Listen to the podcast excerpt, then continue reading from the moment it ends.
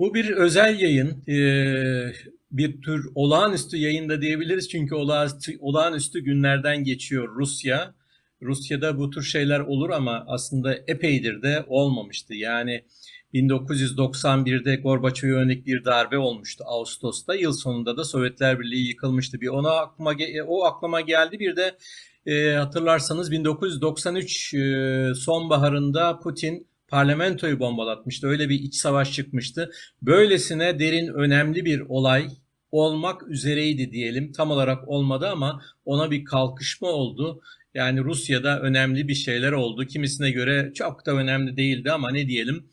Hiçbir şey olmasa da çok önemli bir şeyler oldu. Artık terminolojiye çok girmeyelim.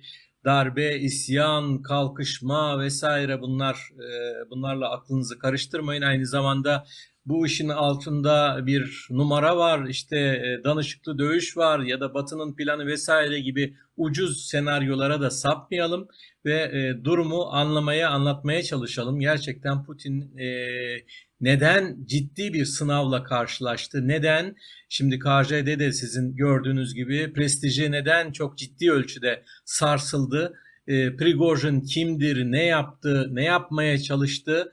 E, ve ne yapmayı amaçlamadığı o boyutlarıyla da bunu e, anlamaya çalışalım. Çünkü olan olanlar e, biraz karışık belki ama olanların sonucu çok önemli. E, Putin ilk defa belki de bu, bu kez e, kendini iç politikada ciddi ölçüde sarsılmış hissediyor. Evet Putin e, 23 yıldır iktidarda ve 23 yıldır da böyle bir e, güçlü lider, yenilmez lider havası var. Bundan daha önce de bahsetmiştik bu programlarda. Bu havası Ukrayna Savaşı ile birlikte aslında biraz dağılmıştı. Dış politikada ve askeri alanda hani Suriye'dir, Kırım'dır, başka yerlerdir hep kazanan Rusya askeri olarak Ukrayna'da bir türlü o bir haftada 10 günde vesaire kazanamadığı gibi işte 16 ay oldu kazanamıyor. O bataklığın içine girdi. Bu dış politikada ve askeri alanda Putin'in güçlü lider imajına darbe vurmuştu. İşte bu Moskova'da e, ve Rusya'da genel olarak yaşanan 3 gün gibi kısa bir süre aslına bakarsanız tam olarak 24 saat gibi o 23-24 Haziran arası akşamlar arası gelişmeler de Putin'in siyasi iktidarına e, Rusya yönetimine aslında ciddi darbe vurdu. Her şeyden önce de Putin'in otoritesi, prestiji sarsıldı. Şimdi Putin'in bunu toparlaması gerekiyor. Toparlayamazsa tabii ki e, ben sadece reytingler düşer mi düşmez mi o reytinglere çok bakmıyorum. Onlar resmi şeyler yine bir şeyler çizebilirler, yazabilirler. Her zaman onlara inanmıyorum ama yine de halk arasında ciddi bir karşılığı var. Ama bir de Putin'in çevresinde bir bir iktidar var, Rusya iktidarı var. E, derin devlet lafını burada kullanmayalım ama ne diyelim e, devletin önemli unsurları, bürokrasinin, e, hükümetin, e, savunma e, sanayinin, ordunun diyelim e, haber almanın ve bu arada mutlaka bunlara şunu da ekleyelim. O Rotenbergler falan böyle bir e, oligarklar grubu var. Yani önemli iş adamları var. Devletle de iç içe. Bütün bunların da Putin'le birlikte yürümesi önemli. Bir başka deyişle Putin'i onaylaması önemli. Eğer bu güven sarsıntısı son günlerde yaşananları e, bir şekilde Putin toparlayamazsa o zaman işi zor. Zor derken neyi kastediyorum? Yani bir şeyler olabilir, yine bir karışık bir şeyler olabilir. Putin e, görevden uzaklaşabilir, uzaklaştırılabilir ya da en güçlü ihtimal olarak bunu da e, son aylarda programımızda ara sıra e, bahsediyoruz biliyorsunuz. Seçim yılı önümüzdeki yıl Mart ayında e, 2024'ün Mart ayında devlet başkanı adayı olacak mı olmayacak mı? Şu ana kadar giriş olacak gibiydi. Ama bu yaşananlar az sonra anlatmaya çalışacağım şeyler Putin'in devlet başkanı adayı olma ihtimalini kaldırmadı tabii ki. Bir parça azalttı. Onun için bundan sonraki gelişmelerin nasıl olacağına bakacağız diyelim ve artık konuya girelim mi? Evet. Prigojin'den başlayalım. Kim bu adam Prigojin? Daha önce de defalarca bahsettik ama hadi biraz daha geniş ele alalım. Yevgeni Viktorovich Prigojin diye bir adam var. 1961 doğumlu. İşte 1979-80'de falan yani bu adam 18 yaşındayken falan bunun öyküsündeki karanlık çizgiler belirmeye başlıyor. Nasıl belirlemeye başlıyor? Yani bu bir sokak hırsızı, soyguncu. İşte ilk hırsızlığı da anlatıldığı kadarıyla belki saptanmayan da vardır. Sokakta bir kadının işte kolyesini söküyor, alıyor falan. Başka şeyler, soygunlar yapıyor. İşte fuhuş, yüz, kızartıcı başka suçlar. Yani hep karanlık şeylerle ilişkili bir hayat. Oralarda başlıyor ve yakalanıyor. 12-13 yıl yatma ihtimali varken birazcık da hafifletiliyor ama koskoca 9 yıl yatıyor hapishanede. Şimdi bu hapishanede yatması, kullandığı dil, konuşma tarzı, bakış, yürüyüş tarzı falan bunlar önemli. Çünkü şu biraz sonra geleceğimiz Wagner'in önemli bir kitlesi, asker kitlesi şu son aylarda nereden devşirildi? Ee, Rusya'daki hapishanelerden yani hapishanelere Putin'in izniyle girdi Prigojin ve dedi ki bakın Ukrayna'da savaş var siz de işte cinayetten ırza geçmeden şundan bundan hapis yatıyorsunuz daha da bilmem 10 yıl 20 yıl yatacaksınız. Eğer Ukrayna'ya gidip iyi savaşırsanız 6 ay sonra özgür bırakılırsınız. Ben bunu sağlarım dedi ve onlarla çok iyi bağ kurdu. Çünkü kendisi de hapishane kökenli tırnak içinde. Onlarla iyi dil biliyor. Hatta bu son yaşanan olaylar sırasında bir iki spekülatif habere rastlamıştım bazı Rus kaynaklarında. Hapishanelerde de Prigojin'in birlikleri Moskova'ya ilerlerken hapishanelerde de isyan hareketi başlayabilir gibi. Garip bir şey değil mi? Böyle bir e, ne diyelim dümpen bir iş adamı mı diyelim. Çünkü giderek iş adamına dönüyor. Okuyanlarınız olmuştur. İşte sosisli sandviç satıyor bilmem ne yapıyor. Daha sonra bir restoran açıyor. Restoranı giderek lüks bir restoran alıyor. Petersburg'da bu arada Leningrad'da. Yani şimdi şunu da hep dikkat ediyorsunuzdur. Putin'dir, başkalarıdır, Medvedev, e, haber alma vesaire. Rusya'da Petersburglu olmanın, Leningradlı olmanın bir avantajı var. Yani oralarda uzun süre geçiren, orada doğan, orada kariyer yapan çok önemli konumlara geliyor Rusya'da. Bilmiyorum e, bu, bu işin ucunu kendime değdirsem mi değdirmesem mi ben de orada Leningrad'da okudum Putin'in okuduğu okulda. Bunun bilmiyorum mutlaka e, manevi olarak çok yararını gördüm ama iktidar anlamında falan bana bir şey getirmedi. Bu işin şakasıydı elbette. Şimdi bu Petersburglu iki e, kişi Putin ve e, Prigojin 90'lı yıllarda yani Putin daha iktidarı epeyce uzakken o restoranda tanışıyorlar. Sonra git gel falan restoran muhabbeti belki başka muhabbetler de var. Daha sonra Putin e, Moskova'ya gittiğinde önce haber almanın başı daha sonra başbakan ve kısa süre içinde de devlet başkanı olduğunda işte o andan itibaren Prigojin'e de bir anlamda Allah Yürü ya kulum diyor da business yani ticari işleri gelişiyor. Pek çok alana giriyor. Bunları ayrı ayrı anlatmayacağım ama 3 tanesine dikkat çekmek istiyorum. Bu 3 tanesinden aslında üçü de ama iki tanesi net olarak kirli işler. Yani Prigojin'in bayıldığı işler. Bir e, biraz daha hani gri alanda görebileceğimiz medyası hala e, işleyen medyası var Prigojin'in. Pek çok yayını var. Özellikle internet ve bir de haber alma e, şeyi var, ajansı var. O onu bir kenara bırakalım. İkinci olarak e, aslında dünyaca ünlü diyebiliriz bir troll fabrikası var. Ve bu troll fabrikalardır e, faaliyet gösteriyor. En çok da ününü ne zaman yaptı? E, ABD'nin bir önceki seçimlerinde 2016 seçimlerinde Trump'ın çeşitli kirli yöntemlerle siber güvenlik vesaire sorusu hep o gündeme gelmişti. Desteklenmesi konusunda gündeme geldi. Biliyorsunuz Türkiye'de de bu son seçimlere müdahale etti, eder mi, şöyle mi, böyle mi? İşte e, Twitter'daki bazı fake hesaplarda e, Rusya'nın, e, Prigojin'in troll fabrikasının e, etkisi var mı falan dendi ama daha fazla e, üzerinde çok da fazla durulmadı. Çünkü tablonun geri kalanı ondan çok daha önemliydi. Her neyse. Şimdi evet troll fabrikasının dışında üçüncü ve en önemli işi, kirli işi nedir o? Wagner. Wagner kiralık ordusu, kiralık birliği e, aşağı yukarı 9 yıl önce oluşturuldu. E, pek pek çok deneme yapıldı, pek çok yere gönderildi Prigojin'in önderliğinde. Bir kere Kırım'da 2014'te Kırım'ın nispeten çabuk ve kansız nispeten e, alınmasında bu Wagner güçleri ilk adımlarını atan bunların önemli payı oldu. Sonra nerede gördük? Ee, Suriye'de gördük Wagnercileri. Giderek Afrika'da hem de Afrika'nın pek çok ülkesinde gördük. Afrika'da e, işte Mali'dir, Orta Afrika Cumhuriyeti ve diğer 6-7 Afrika ülkesinde pek çok etkinlik yaptılar, savaştılar. Tabii ki orada e, özellikle ilk saydıklarımda e, Fransa'nın etkinliğinin azaltılmasında büyük pay sahibi oldular. O arada Prigojin'in orada ciddi finans işlerine de girdiği söyleniyor. Doğrudur değildir bilmiyorum ama milyarlarca dolar kazandığı da söyleniyor. Prigojin böyle marifetli bir adam.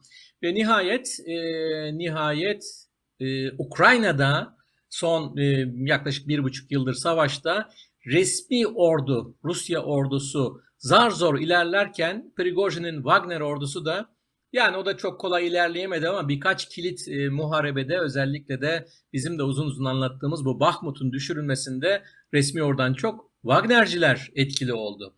Şimdi bu süreç içinde yıllardan beri var olan bir gerginliğe dikkat çekeceğim. Wagner'in patronu Prigojin o kendine has lümpen üslubuyla sık sık e, şeyi e, Savunma Bakanlığı'nı hedefe koydu ve Savunma Bakanı Şoygu'yu ve Gerasimov'u o da Genelkurmay Başkanı ikisini de eleştirdi. İki konuda eleştiriyor. Bir, siz doğru dürüst savaşamıyorsunuz, bilmiyorsunuz. Bu savaş sanatından haberiniz yok. Bakın da bana öğrenin, benim askerlerimden öğrenin diyor. Bir. İkincisi de ya beni yeterince desteklemiyorsunuz çünkü benim aldığım silahlar falan sizden geliyor, mühimmat sizden geliyor. Bana yeterince vermiyorsunuz bunlardan veya geciktiriyorsunuz falan. Özellikle bu son eleştiri giderek arttı son aylarda. O kadar arttı ki artık bunlara eleştiri de denmezdi. Çok açık bir şekilde küfür, kıyamet e, demeçler yani bu küfürlerden bir ikisini söylesem burada T24 kapatılır en iyisi söylemeyeyim. O kadar şey e, yoğun bir hakaret karalama kampanyasına başladı. E, aylardan beri de sürdürdü bunu Savunma Bakanı ve Genelkurmay Başkanı'na yönelik olarak. Şimdi böyle bir durumda insan ne bekler? Yani birilerinin ya da en azından bizzat Putin'in ya dur bakalım hop ne yapıyorsun demesi gerekirdi. Öyle beklenebilirdi ama Putin sustu. Ve üstelik bunu da usta bir politika olarak değerlendirdi. Yani onlar kendileri halledebilirler. Ukrayna savaşında zor durumdayız. O da savaşıyor, öteki de savaşıyor. Resmi orduda Wagner'de sustu. Onun için de bu küfür kıyamet çoğaldı. Nerede koptu e, dananın kuyruğu? İşte birkaç gün önce daha doğrusu birkaç günün öncesinde şöyle bir adım vardı. Onu da es geçmeyeyim isterseniz. Şoygu e, 10 Haziran'da bir talimat yayınladı. Dedi ki bu özel birliktir, şudur budur, gönüllü askerler bunların hepsi savunma bakanlığına bağlanacak. Yani hepsini ben koordine edeceğim dedi. Tabii ki orada başka birlikler de var. Çeçenlerin Ahmet Birliği başka şeyler falan ama esas hedef elbette kendisini eleştiren Prigojin'in Wagner'iydi. Ee, üstelik birkaç gün sonra Putin de bunu destekledi. Evet evet yani bu kayıtları yaptırın Savunma Bakanlığı'na bağlanın. Prigojin bunu kabul edemezdi. Çünkü o artık Rusya çapında bir isim olmuştu. Sadece askeri konularda değil siyasi alanda falan da tek tük demeçleri vardı ve reytingi artmıştı garip bir şekilde. Reytingi özellikle son bir, bir buçuk ay içinde Rusya'nın en güvenilir liderleri listesinde adam 5. sıraya geliverdi. Bu çok ilginç bir şey. Yani böyle e, öykünün başını hatırlayın. Hırsızlık, soygunculuk vesaire ve Rusya'nın 5. güvenilen kişisi oluyor. Bir de iddia e, ekleyeyim buna. Spekülatif bir iddia. Bugün T24'teki yazıda da bunu e, aktardım. 10 soruda bu e, Rusya'da yaşananlar yazısında. Onu da okumanızı tavsiye ederim. Daha sistemli bir şekilde belki e, bulabilirsiniz o yazıda bazı notları. E, bu şeyde e, ne derler e, kendimi e, önerirken ve överken e, konuyu kaybetme tehlikesiyle e, karşılaştım e, Prigojin e, siyasi otoritesini çok güçlendirdi. Bugün bugün benim iddiam şu böyle bir anket yapılsa Putin'den sonra ikinci liderde olabilir güvenilen. Çünkü o e, bazı televizyonlar gösterdiler işgal ettikleri Rostov kentinden çıkarken diğer kentlerde falan sevgi gösterileri yapan Ruslar falan var. Prigojin'e. Böyle güçlendi. Şimdi her neyse olayın devamına geleyim e, çok dağıtmadan. Prigojin e, Savunma Bakanlığı'na kayıt olmayı reddetti ama düşünme süreci vardı. Acaba Wagner'i lağvetsek mi falan türünden şeyler geçti. Bu arada bazı yayınlarda yanlış çıktı dün akşamki bazı şeyler. Prigojin kendini lağvedecek. Hayır yani Wagner'i ortadan kaldıracak. Yok böyle bir şey. Bu yanlış çeviri, yanlış haber oldu. Pek çok yayında da çıktı. Ee, sadece Wagner'in ortadan kaldırılması ihtimali konuşulmuştu geçen hafta. Ama şöyle bir şey oldu. E, 26 23'ünde e, akşam Prigojin'den çok çok sert bir açıklama geldi. E, açıklamada şöyleydi. Rusya ordusu yani resmi ordu benim Rus orduma, Wagner orduma ateş açtı dedi, bombaladı dedi ve 30 askerimi kaybettim dedi. Bu doğruydu değildi bilmiyoruz. Bir takım görüntüler falan geldi. E, bu şey de olabilir kur, kurma e, şeyler, düzmece şeyler, görüntüler de olabilir. Doğru da olabilir. Onları kontrol etme şansımız yok. Çok sinirlendi e, Prigojin. Zaten sık sık sinirleniyor, kızıyor, küfrediyor. Ve e, yine hedefinde ama Putin yoktu. Putin'e dolaylı olarak bazı sözler gidiyor ama yine Shoigu, Gerasimov onlara kızdı ve Ukrayna'dan çıktı, savaştı. Rusya için savaştı. Ukrayna'dan çıktı. Nereye gitti? Zaten Prigojin'in 30-40 e, Rusya şehrinde temsilciliği falan var. Wagner vesaire diğer şirketlerin o da çok önemli. Yani neredeyse siyasi partiye falan dönüşecek adam. E, Rostov'da güçlü olduğu Rostov'a ilerledi ve çok kolay bir şekilde Rostov'u ele geçirdi. Hiç direniş olmadan en önemli e, merkezlerini, yönetim binasını, polisi, haber almayı vesaire ele geçiriverdi anında. Bir de Wagner'in ikinci bir kolu da kuzeye doğru gitti. Kuzeye doğru derken e, Voronezh şehrini ele geçirdiler.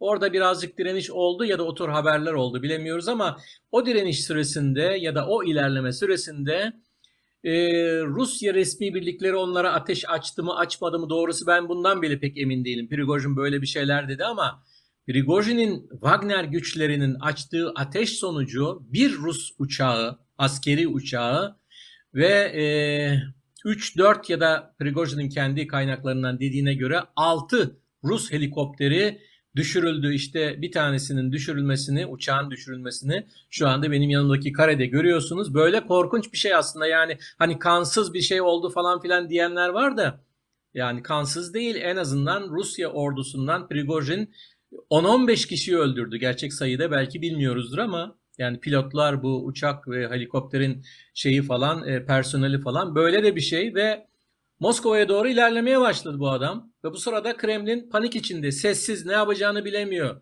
Şimdi burada yine bir yorum yapmak gerekiyor. E, bu savaş boyunca Ukrayna savaşı boyunca şunları birkaç kez söylemiştim. Yani işte dünyanın ikinci büyük ülkesi de, ordusu vesaire başarısız oldu pek çok konuda. Haber alma, haber alma da öyle ve şu anda da görünüyor ki bu e, Prigojin'in ayaklanma denemesi, isyan denemesi diyelim, kalkışması ne dersiniz deyin, gösterdi ki haber alma, e, şey e, ordunun e, bunları engellemesi kabiliyeti, hatta onlar ilerlerken e, altyapının kesilmesi, ne bileyim telefon kaynaklarının kesilmesi, iletişimin kesilmesi vesaire hiçbir şey yoktu. Neredeyse dümdüz ilerlediler. 800 kilometre kuzeye doğru gittiler ve Moskova'ya da 200 kilometre falan kalmıştı. Şimdi e, o arada sessiz ve hatta biraz da panik yaşandığını tahmin ettiğim Moskova'dan sonunda işte ertesi gün sabah oluyor bu. E, 24'ünde sabah Putin nihayet konuştu. Ve üstelik de yumuşak falan konuşmadı. Adını vermedi ama Prigojin'i çok sert hedef aldı. Putin'in böyle bir huyu var. Sevmedikleri liderlerin e, ya da sevmekten vazgeçtiği liderlerin, Prigojin çünkü eski dostu, e, adını vermiyor. Yani bugüne kadar Navalny ile ilgili Alexei Navalny hapse attı. Kaç açıklama yaptıysa hep o şahıs falan diyor. İşte o e, Batı'nın aleti olan şahıs, hapisteki şahıs falan diyor. İsim vermek ona böyle bir övgü yapmak gibi falan görüyor herhalde. Öyle bir psikolojisi var. Adını vermeden Prigojin'i hain olarak niteledi. Mutlaka cezalandırılacaktır dedi ve çok kızdığı zamanlarda söylediği bir söz var Putin'in. Beni, bizi sırtımızdan bıçakladı dedi. Niye öyle diyorum? Birkaç kez daha kullanılmıştı ve e, Türkiye Rus uçağını düşürdüğü zaman da e, Cumhurbaşkanı Erdoğan'a karşı veya o zaman Başbakan Erdoğan'a karşı e, beni sırtımdan vurdu demişti. Böyle bir şey sinirle konuştu. Şimdi bundan sonra normal olarak ne beklenir? Ne bekledik ve çok bilmiş e, olayı da daha önceden tahmin ettiğini falan söyleyen Batı var ya Amerikan istihbaratı Biden'dır şudur budur. Biz diyor bunun işaretlerini almıştık. Prigojin zaten tehlikeli gelişiyordu diyor. Yine şimdi burada espri yapsam mı yapmasam mı bilmiyorum ama ben de kaç programda söylemiştim. Elimde Amerikan istihbaratı, Rus istihbaratı, istihbaratı falan yoktu ve hiç onlarla ilişkim de yok ama belli bir şey. Prigojin yükseliyordu. Aylardan beri yükseliyordu. Son bir yılda çok ciddi bir güçlenme süreci içindeydi. Her neyse şimdi Amerika'da dahil, diğerleri de dahil bundan sonra şunu beklediler bir çatışma olacak. Rostov'da, Voronezh'de, belki Moskova'da, başka şehirlerde kanlı çatışmalar olacak.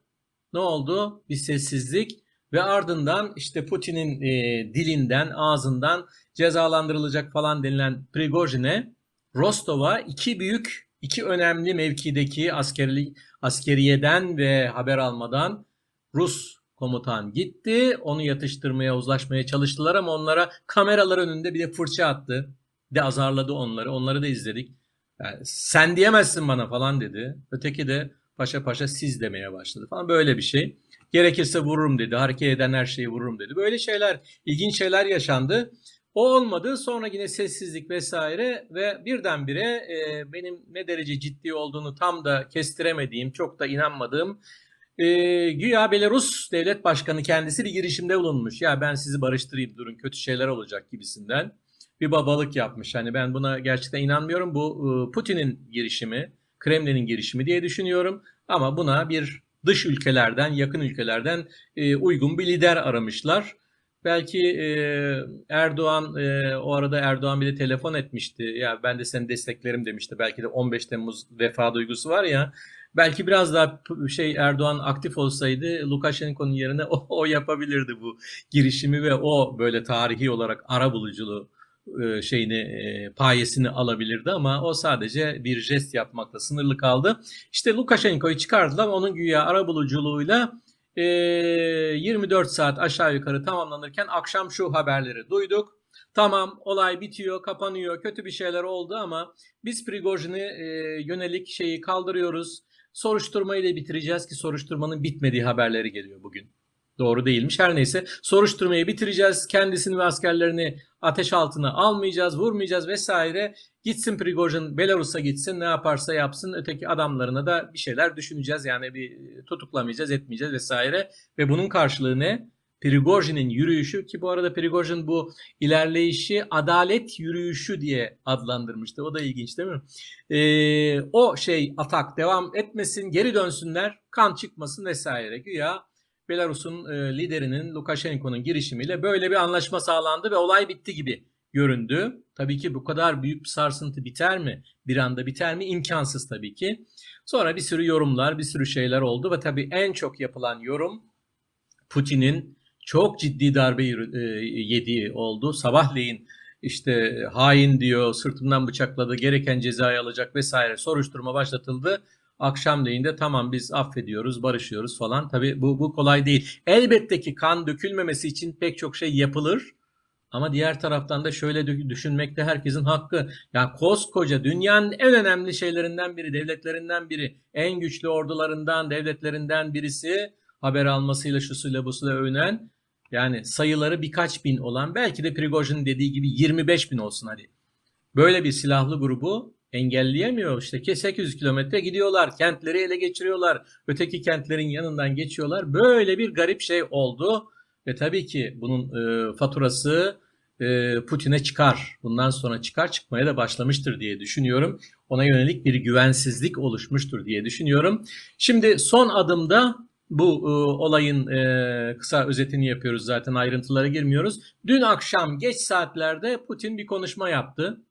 Orada yine Prigojin'e yönelik sert bir üslup kullandı. Yani Prigojin'i tamam Belarus'a git hadi sana dokunmuyorum diyor sanki ama affetmiyor. Yani hainlik çizgisi demese de hain diye devam ediyor Prigojin. Onun için olumsuz kötü bir şey artık bir düşman. Ee, yine burada e, kendime özgü bu kötü niyetli parantezlerden birini açayım. Rusya'da muhalif e, durumda olan ve yurt dışına çıkmak zorunda kalan pek çok kişi, pek çok lider yurt dışında pek de fazla açıklanmayan, bilinmeyen nedenlerle hayatlarını kaybettiler. Birdenbire bu aklıma geldi. E, Prigojin bununla ne kadar baş edebilir bilemiyorum. Kendisi de biliyordur herhalde. Yani yaşamanın kolay olmayacağını. Yani Belarus'ta mı kalır oradan Afrika'ya? Afrika'da zaten işleri de var. Hem savaşı var hem şeyi var. Ticareti var falan. Oraya mı gider? Başka bir yöntemle Rusya'yı dönüp savaşmayı mı seçer? Bilemiyorum ama böyle bir şey. Ama Putin'in e, öncelik verdiği iki konu daha vardı. Bunlardan bir tanesi Wagnercilerin çoğunluğuna o binlerce kişiye ya da 25 bin olsun hadi onlara seslendi ve biliyoruz siz dedi hemen hemen hepiniz yurtseversiniz. Siz boş verin Prigojin'i siz Rusya için çatışmaya devam edin tabii ki savunma bakanlığı ile birlikte artık. Devam edin ama eğer istemiyorsanız da evinize dönün. Tamam yeter ki isyan çıkarmayın yani silah çekmeyin bize. Evlerinize dönün gidin dinlenin ne yaparsanız yapın. İlla da işte e, farklı görüşte olan varsa onlar da o zaman e, Belarus'a gitsin dedi. Yani böyle bir çözüm önerdi bu bir. İkincisi de biraz trajikomik bir açıklamasıydı Putin'in. Ya dedi bu şeyi atlattık biz, e, badireyi atlattık ve burada devletin bütün kademeleri çok iyi rol oynadı dedi. Herkes dedi her aşamada bölgelere, devlete, işte hükümete vesaire vesaire övgüler dizdi. Orduya şuna buna ve halk, Rusya halkı da dedi toplum da kenetlendi falan. Şimdi ben buna niye biraz hmm, garip ya da trajikomik bir şey ifade ediyorum? Çünkü bütün bu anlattığımız olay sırasında Rusya'dan çıt çıkmadı. Rusya devletinin pek çok üst düzey yöneticisi, bugünkü e, yazımda da biraz bahsettim bundan. Yani ne bileyim başbakanından bilmem savunma bakanı ortada yok zaten savunma bakanı. Şeyler e, haber alma şefidir, e, valilerdir, bölge yöneticileridir falan bunlardan ses yok. E halk ne yapıyor? Niye halkı soruyorum? Çünkü Putin'in reytingi %75'in 80'in altına düşmüyor. Herkes Putin hayranı. E niye bunlar sokağa çıkmadılar? Ne Rostov'da ne Moskova'da ne o sevdikleri o Petersburg'da ne o Voronezh falan geçtikleri yollarda bir darbe girişiminde bulunan fiili olarak bunu istedi istemedi siyasi amaçları vardı yoktu ayrı bir konu. Belki de siyasi amaçları yoktu. Öfke kontrolü vesaire başka şeylerin de etkisi vardı Prigojin'in bu hareketinde ama sonuç olarak Putin'i tehdit eden, tehdit eden bir yürüyüş adalet yürüyüşü değil o. İktidara doğru yürüyüş oldu fiilen ve buna karşı Ruslar sokağa çıkamaz mıydı? Hayır çıkmadılar. Kimseden çıt çıkmadı bu anlamda e, Putin'in açıklaması her iki bakımdan da devlet ve bölgesel yönetimler açısından da halk açısından da tam gerçeğin tersini yansıtıyordu. Bu noktada bir şey daha söyleyeyim izninizle. Toplumun bu kadar sessiz olması Rusya'nın önemli bir sorunu gerçekten. Bunun da en önemli şeylerini tabii tarihe girebilirsiniz. Çarlık'tan Sovyetlere vesaire. Ben Sovyetlerin yıkıldığı dönemde oradaydım işte. Yani Sovyetler en çok okuyan toplum vesaire ve bir anda yıkılıverdi. Öyle sokağa çıkanla falan da pek kimse olmadı. Herkes halbuki yurtseverdi. Ortalama Sovyet ailesinde bir eve beş gazete girerdi. Yani okuduğu kitapların haddi hesabı yok. Ama bütün bunlardan bir siyasi bilinç, gerçek anlamda yurtseverlik vesaire oluşmadı demek ki. Eskiden Brejnev'i sevenler, Gorbaçov'u sevenler falan bir dönem Yeltsin'i sevenler şimdi de onlardan çok daha fazla belki Putin'i seviyorlar ama sokağa çıkmıyorlar, ses çıkarmıyorlar. Dolayısıyla el değiştirseydi iktidar ona da bir şey demeyeceklerdi. Yönetim kademelerindeki sessizlik çok daha önemli tabii ki. Onlar da hem korktular bir, ikincisi de ya birdenbire Prigojin ya da başka birileri bu karambolde yönetime gelirse şimdi ters bir laf etmeyeyim de deme lazım. Başımıza bir şey gelir diye düşünmüş olabilirler. Tabii ki gazeteci olduğum için şunu vurgulayacağım. Zor şartlarda mücadele eden e, T24 gibi e, bağımsız yayınlardan birinde olduğum için de altını çizerek söylüyorum. Pek çok devlete bağlı olağanüstü güzel şartlarda çalışan gazeteciler, yorumcular, televizyoncular vesaire susu verdi. Hepsi Putinciydi ya birdenbire susular. Onlar da beklediler. Bakalım nasıl bitecek bu iş. Ucu bize dokunmasın. Yani söylemi değiştirmek gerekebilir. İşte yandaşlık böyle bir şey. Sağcı olsun, solcu olsun. Türk olsun Rus olsun hiç fark etmiyor. Bunlar anında satabiliyorlar herkesi. Dün akşamdan neyse dünden itibaren tekrar Putinci olmaya karar verdiler. Doğru yoldan gidiyoruz. Putin şu anda iktidarda. Yarın sallantı olsa tekrar değişirler. Bunu da söylemeden geçmek istemedim açıkçası. Bu arada tabii pek çok söylenti de çıktı. Ee, Putin kendini toparlamak, yeniden kaybettiği gücünü toparlamak için falan şeyleri güvenlikle ilgili bakanları, komite başkanlarını falan topladı bir sürü görüşme yapıyordur ama etkili, etkili olmaya çalışıyor, e, hakim olmaya çalışıyor açıkçası. Bu arada hani biraz kuşkulanmıştım ya e, Belarus ne kadar işin içindeydi Lukashenko falan diye. E, son çıkan e, dün ve bugün çıkan e, şeylere göre, siyasi söylentilere göre orada Belarus lideri Lukashenko'dan çok daha fazla e, girişimlerde bulunan, Prigozhin, Levon'un adamlarıyla girişimlerde bulunan bir isim var. Tula valisi Dümin, Alexey Dümin. Şimdi bu önemli bir şahsiyet. 50 yaşında birisi Dümin ve şu anda geçmiş yıllarda Putin'in yanında izliyorsunuz. Putin de ona şefkatle bakıyor. Putin'in korumasıydı bu 99'dan 2000'den itibaren falan yanlış hatırlamıyorsam koruma müdürüydü. Yani bodyguard'ı bir anlamda siyasi koruma, güvenlik koruması vesaire ama ondan sonra Putin buna başka görevler de verdi. Bir süre kısa bir süre için savunma bakan yardımcısı da oldu. E, Tula valisi oldu. Tula da önemli bir kent. Savunma sanayinin falan etkili olduğu bir kent. 2016'dan beri oranın valisi ama şimdi e, Komersant gazetesi de bugün bir şey ileri sürdü. Komersant'ı görüyorsunuz. Bugünkü Komersant'ta işte Şoygu belki şu günlerde görevden alınmayabilir falan hani Prigojin'in dediğini hemen talebini yerine getirmemiş görünmek için ama sonuç olarak Şoygu gidecek yerine Dümin gelecek diye bir iddiayı da seslendirdi. Yani Putin'in önlemleri sürecek, bir süre devam edecek ve bazı isimler koltuklarını kaybedebilir. Şimdi tekrar deminki fotoğrafa gelelim mi? Bu e, şeyle Putin'le. Evet. Bu fotoğrafa niye gelelim dedim. Çünkü e, biri 50 yaşında, biri 70 yaşında. Aralarında 20 yaş var ve e, bu ikiliyle ilgili yıllardan beri tek tük bir şeyler yazılır. Şimdi söyleyeyim mi söylemeyeyim mi diyorum ama Putin'in Dümin'i, Alexey Dümin'i oğlu gibi sevdiği söyleniyor. Oğlu gibi sevdiği niye biraz çekimser, biraz da gülümseyerek söylüyorum. Çünkü baba oğul ilişkisini iç politikaya e, çekerek biraz paralel kurarak başka yorumlar yapmanızdan çekiniyorum. Hani bazen babalar oğullar arasındaki mücadele siyasette sınır e, tanımayabiliyor elbette. Ama şu anda e, Putin'in e, Dümin'e olan sevgisinin, saygısının devam ettiği söyleniyor ve e, savunma, savunma bakanı olabilir deniyor. Hatta ben birazcık da el yüksek bugün iyi günümdeyim.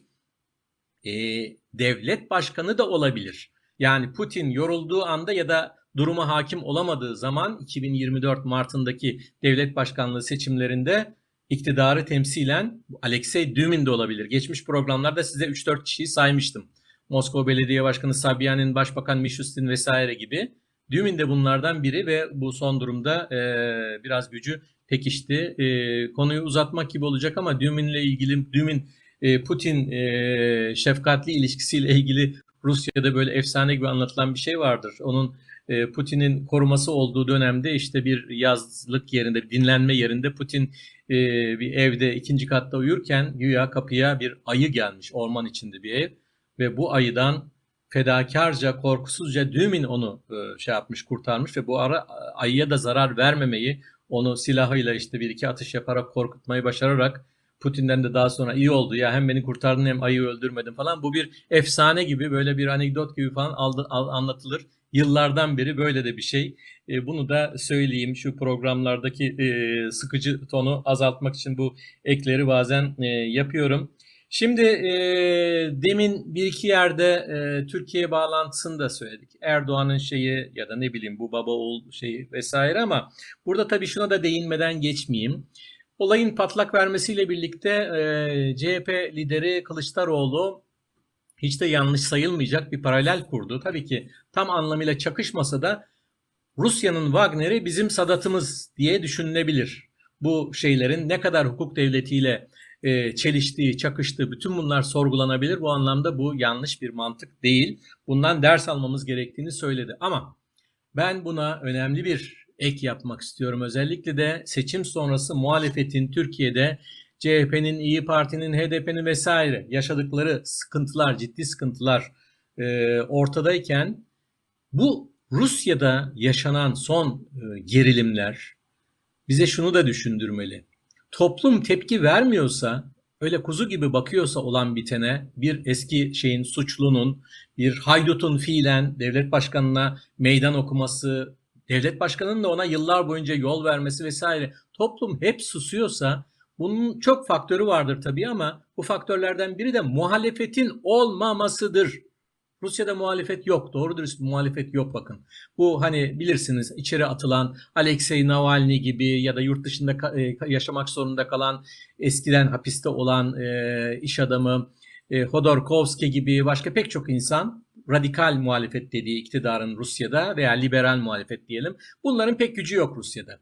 Ötekilerine bakıyorsunuz diyeceksiniz ki yok mu parti? Var. Duma'da da partiler var. Genel olarak da Rusya'da Komünist Partisi var işte Zyuganov'un. İşte şey var e, Jirinovski biliyorsunuz geçen e, yıl Şubat ayında ölmüştü. Onun Liberal Demokratik Partisi var. Adaletli Rusya var. O var bu var. Ama bunlar gerçek anlamda muhalefet değil. Öyle hık mık diyorlar. Bir iki şey söylüyorlar ve ondan sonra dedikleri son cümle biz bu şartlarda lider Putin destekliyoruz. Yine aynı laflar ettiler bu sefer. Bunlar Duma'da da yani parlamentoda da yer alıyor. Parlamentonun alt kanadında Ama Putin ve Rusya e, yetkilileri ne diyorlar bunlara biliyor musunuz? Gerçek anlamda muhalefet de demiyorlar. Sistem içi muhalefet. Yani böyle bir dekorasyon gibi güzel bir şey. Muhalefet yok gerçek anlamda Rusya'da ve e, Kemal Bey'in dediğine şu önemli eki getirmek isterim. Rusya'dan ders almak diyorsak bir Türkiye Ruslaşmasın, Rusyalaşmasın ve muhalefet yok olmasın. Bu dersi de çıkaralım. Çok çok önemli muhalefet için CHP'sinden İyi Partisi'ne diğerlerine kadar falan. Ve tabii ki bir başka şey de benim bu programda defalarca dediğim gibi dünya olaylarını daha iyi izlesin, biraz etkinlik yapsın, dış politikayla ilgili bir iletişim olsun, e, dersler çıkarılsın her konuda. Bütün bunları e, vurgulamak gerekiyor. Ve bundan sonra iki notla birlikte bitirelim. Ukrayna Savaşı ve bu darbe kalkışması. Yani şimdi e, bunların ilgisi yok mu? Var tabii ki. Ukrayna Savaşı Rusya'yı zayıflattı, Putin'i zayıflattı, zaafları ortaya çıkardı ve böyle bir şeyde ki zaten işte aşağı yukarı 3 hafta falan daha fazla Ukrayna karşı taarruz içinde ve birdenbire Rusya'nın içi karışıyor. Yani siyasi bir neredeyse kriz doğacak. Bu elbette ki e, Kiev'i çok memnun etti. Kiev neşeyle ve dalga geçen açıklamalarla e, bunu izledi. Aslında Batı da dalga geçti. Batı'da en büyük e, espriyi de şey yaptı, siyasi ironi Blinken yaptı ABD Dışişleri Bakanı. Ve daha dedi bunlar dün Rusları kastediyor, Putin'i kastediyor. E, Kiev'i almak istiyorlardı. Bugün Moskova'yı korumaya çalışıyorlar. Prigojin'in ekiplerinden, Wagner'den falan filan diye. Bu da ilginç. Yani şimdi e, böyle bir şey var. Bu karışıklığın sonuçları, etkileri ne olur bilemiyorum. Göreceğiz ama Ukrayna Savaşı'ndaki dengeleri de etkiler. Rusya aleyhine de gidebilir eğer durum kısa sürede toparlanmazsa. Batı'ya gelelim. Şimdi Batı'da e, bir olağanüstü durum ilan edildi. Alarmlar çaldı. Aman Rusya karıştı. Onların biliyorsunuz gece gündüz rüyasında gördüğü şey Putin gidecek mi, devrilecek mi vesaire. Putin'den kurtulacak mıyız? Bunun için her şeyi yapmaya da hazırlar. E, sanıyorlar ki işte yaptırımlarla falan Putin devirebilirler. Olmuyor. Zaten geçmişte de olmadı 2014'ten beri. Bugün de olmuyor. Ne kadar Rusya ekonomisi zorlansa da mutlaka öyle bir şey var. Bu sefer de işte o bir iki gün içinde Biden defalarca görüşmeler yaptı. Kimle görüştü? Britanya'nın e, lideriyle, Almanya'nın öyle, Fransa'nın öyle. Bunlarla görüştü ve bir şeyler olacak galiba. Durun bakalım Rusya karışıyor. Darbe olabilir, ayaklanma olabilir, Putin devrilebilir vesaire. Bu arada en azından bir söylenti olarak şunu da yaydılar. Doğrudur değildir bilmiyorum günahları kendilerine. Biz e, Zelenski'ye de Ukrayna liderine de haber verdik. Rusya bu karışıklık içindeyken sakın Rusya içini bombalamayın falan. İç meseleye karışmayın demişler güya bilemiyorum. E, ve Batı kanlı bir şey bekliyor, ayaklanma bekliyordu. Olmadı. Olay bu hale geldi ama tabii sonuç olarak Putin'in ciddi bir darbe yediği, bunun devamının gelmesi ihtimalinin bulunduğu da Batı'da da düşünülüyor. Bunu sadece ben düşünmüyorum ya da pek çok Rus görmüyor. Ee, bundan sonraki gidişe Putin'in e, desteğinin azalması, tekrar toparlanması vesaire olacak olmayacak bunlara bakılacak herhalde ve tabii ki ıı, Batı e, Putin'e yönelik ciddi bir tepki oluşacak mı? Gerçek anlamda bir darbe gündeme gelebilir mi? Ve bu arada eminim söylemiyorlar ama hep gündemlerinde olan Putin'e suikast olur muydu olmaz mıydı falan. Bu, bu konuyla e, Batı epeyce bir uğraşacak diye düşünüyorum. Belki bu içeride de bu kadar karışıklık çıktıktan sonra Batı Ukrayna'ya silah vermekte daha da cömert davranabilir, daha da rahat davranabilir. Ya Rusya'nın içi karışık zaten. E işte kağıttan kaplanmış işte e, şeyi de ordusu, Kızıl Ordusu da eski adıyla e, haber alması da falan diyerek e, daha da fazla o kırmızı çizgilerin iyice pembeleştiği kanısından hareketle Ukrayna'ya verdiği zaten güçlü desteği daha da arttırabilir. E, bakalım e, nelere yol açacak? Ee, Ukrayna Savaşı'nda, dış politikada ama her şeyden önce iç politikada, her şeyden önce Rusya'nın içinde Putin'in konumunu tekrar güçlendirmesi ya da bundan sonra güç kaybetmesi ve daha önce de dediğim gibi 2024 seçimlerinde aday olup olmaması konusu var. Bütün bunlar açısından o yaşanan birkaç gün özellikle de o akşamdan akşama diyelim 23'ünden 24'üne aşağı yukarı 24 saatlik bir zaman hani bir gün Rusya'yı sarsan bir gün e, bunun sonuçları ne şekilde gelişecek biz de bunları izlemeye devam edeceğiz. Önümüzdeki hafta daha olağan koşullarda ve e, stüdyodan e, yayınlara devam edeceğiz. Görüşmek üzere.